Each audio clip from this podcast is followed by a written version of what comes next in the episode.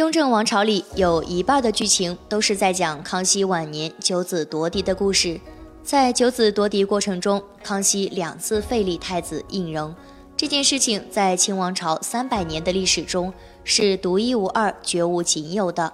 皇太子胤禛因此也成了中国帝王史上最后的一位太子。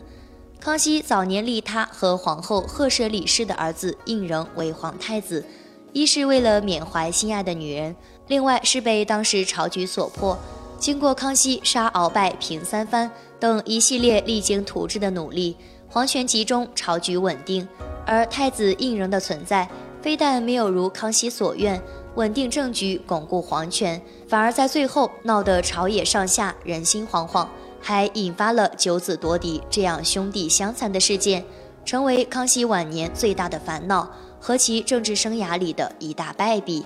剧中我们看到了康熙和太子之间最后闹了个老死不相往来的结局，但在剧外，在两人撕破脸之前，他们的关系堪称是中国历史上最和谐的天家父子。史料记载，早年康熙对胤禛极度宠爱，他们是父慈子孝，秀着恩爱，撒着狗粮，就像我们作文里写的那样，父子俩幸福的生活在一起。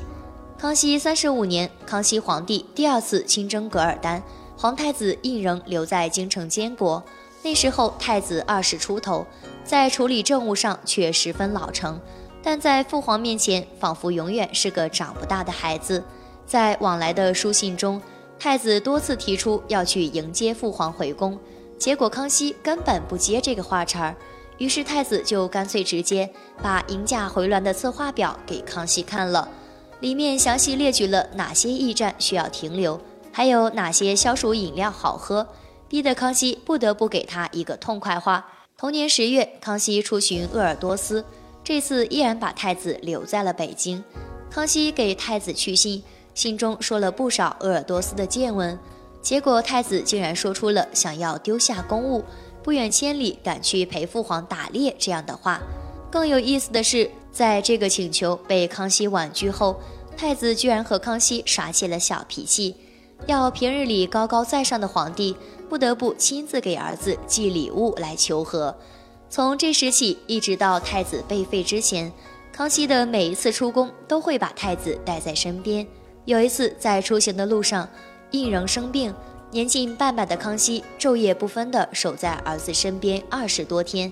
那一刻，这对皇家父子如平凡人一样享受着天下第一情。在太子长大成人后，康熙规定，每年重大的节日，百官们除了向自己行礼，还要向太子行礼，甚至还赏赐太子明黄色礼服。太子平常奢侈浪费，东宫的花销比皇帝都高。康熙对此不闻不问，对影响太子地位的势力，康熙不惜将他罢黜。以后再不重用。康熙是个学霸型的帝王，除了在感情上对太子呵护有加，对太子的教育要求很高。从朝堂上下来的康熙，把教年幼的太子读书识字当成一大乐事。等到太子六岁，又让张英、李光地、熊次履三位学识渊博的大学士给太子当老师。可以说，康熙为了培养胤禛，于情于理都做到了极致。在这种极度的宠爱和过度严厉的培养中，暴露了康熙对太子教育的一个短板，那就是忽略了太子的心理健康和对太子独立人格的塑造，让太子在漫无出路的紧张状态中度过了三十多年，最终把自己给熬废了。太子究竟干了些什么，能让如此和谐的父子关系冷到了冰点，逼得深爱他的父皇不得不将他废掉？康熙重新将胤禛立为太子之后，又发生了哪些事情，让他再次下定决心彻底废掉太子，死也不复相见？康熙四十七年九月，康熙没有和任何一个大臣商量，钱刚独断地宣布废除太子胤禛。专家学者在分析，第一次废除太子的原因是认为皇室八子的死或许是康熙废除太子的原因之一，但绝对不会是核心原因。更像给了一个康熙向太子发难的借口。与此同时，还有一件和胤禛有关的事儿更让康熙愤怒。有人奏报康熙说，皇太子胤禛夜晚曾经在康熙的帐篷外偷窥，有密谋杀害他的可能。这样一来，康熙胤禛之间的矛盾就由父子矛盾上升成了君臣矛盾、政治矛盾。而政治斗争从来就是你死我亡，康熙也顾不得什么宗法意志、父子亲情，他必须消除太子谋反带给自己的危险。事实上，胤禛究竟有没有谋害父皇的念头呢？这个问题我们现在已经无从得知他的真相了。不过，从康熙后来的表现上看，他本人更倾向于认为自己是冤枉了胤禛的，所以他在不到一年后就又把胤禛扶回了太子的位置上，而胤禛也非常识趣，声称被废全是因为自己本身上的问题，父皇这样做都是为了他好。在这个一废一立过程里，想要和胤禛争夺太子位置的皇长子和皇八子，因为暴露了自己的野心，都被夺去了爵位，幽禁了起来。如果康熙真的查到了胤禛有谋害他的打算，断然不会再让胤禛当太子，也不会为此重重责罚大阿哥和八阿哥。可惜的是，胤禛虽然再次当回了太子，但此前的费力已经在父子二人的心中留下了阴影。他们之间的关系再也回不到从前的父慈子孝。胤禛不但多次和手下的人抱怨此事，还和党羽策划逼宫篡位。康熙知道太子这一次是非要废掉不可了，于是从康熙五十年七月起，他用了一年的时间清理太子在朝中的羽翼，随后于康熙五十一年十月颁布圣旨，再次废除皇太子，并表示永不复立。胤禛的政治生涯到此为止，彻底画上了句号。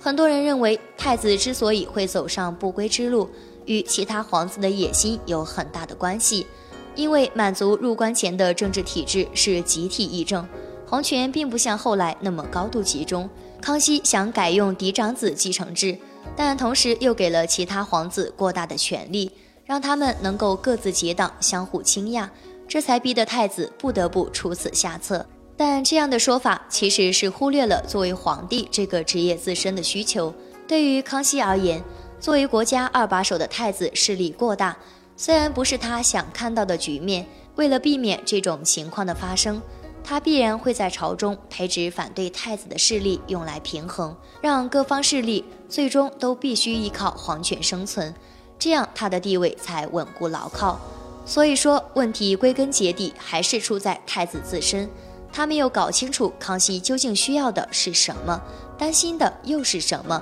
把康熙给他的宠爱当成了理所当然的事儿，认为自己在取得皇权的道路上最大的障碍是那个永不退位的老父皇，只有自己当了皇上，就可以远离朝堂的争斗，过上为所欲为的奢华生活。而康熙在第一次废掉太子之后，很快又将胤禛复立，这又给了胤禛一个错误的信号。他认为父皇可以无条件地包容自己，即便自己公然拉帮结派，打压其他阿哥，甚至威胁皇权也没有关系，因为他是康熙铁了心认定的继承人。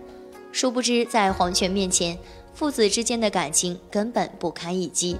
这对天家父子的爱恨情仇，让人可悲可叹。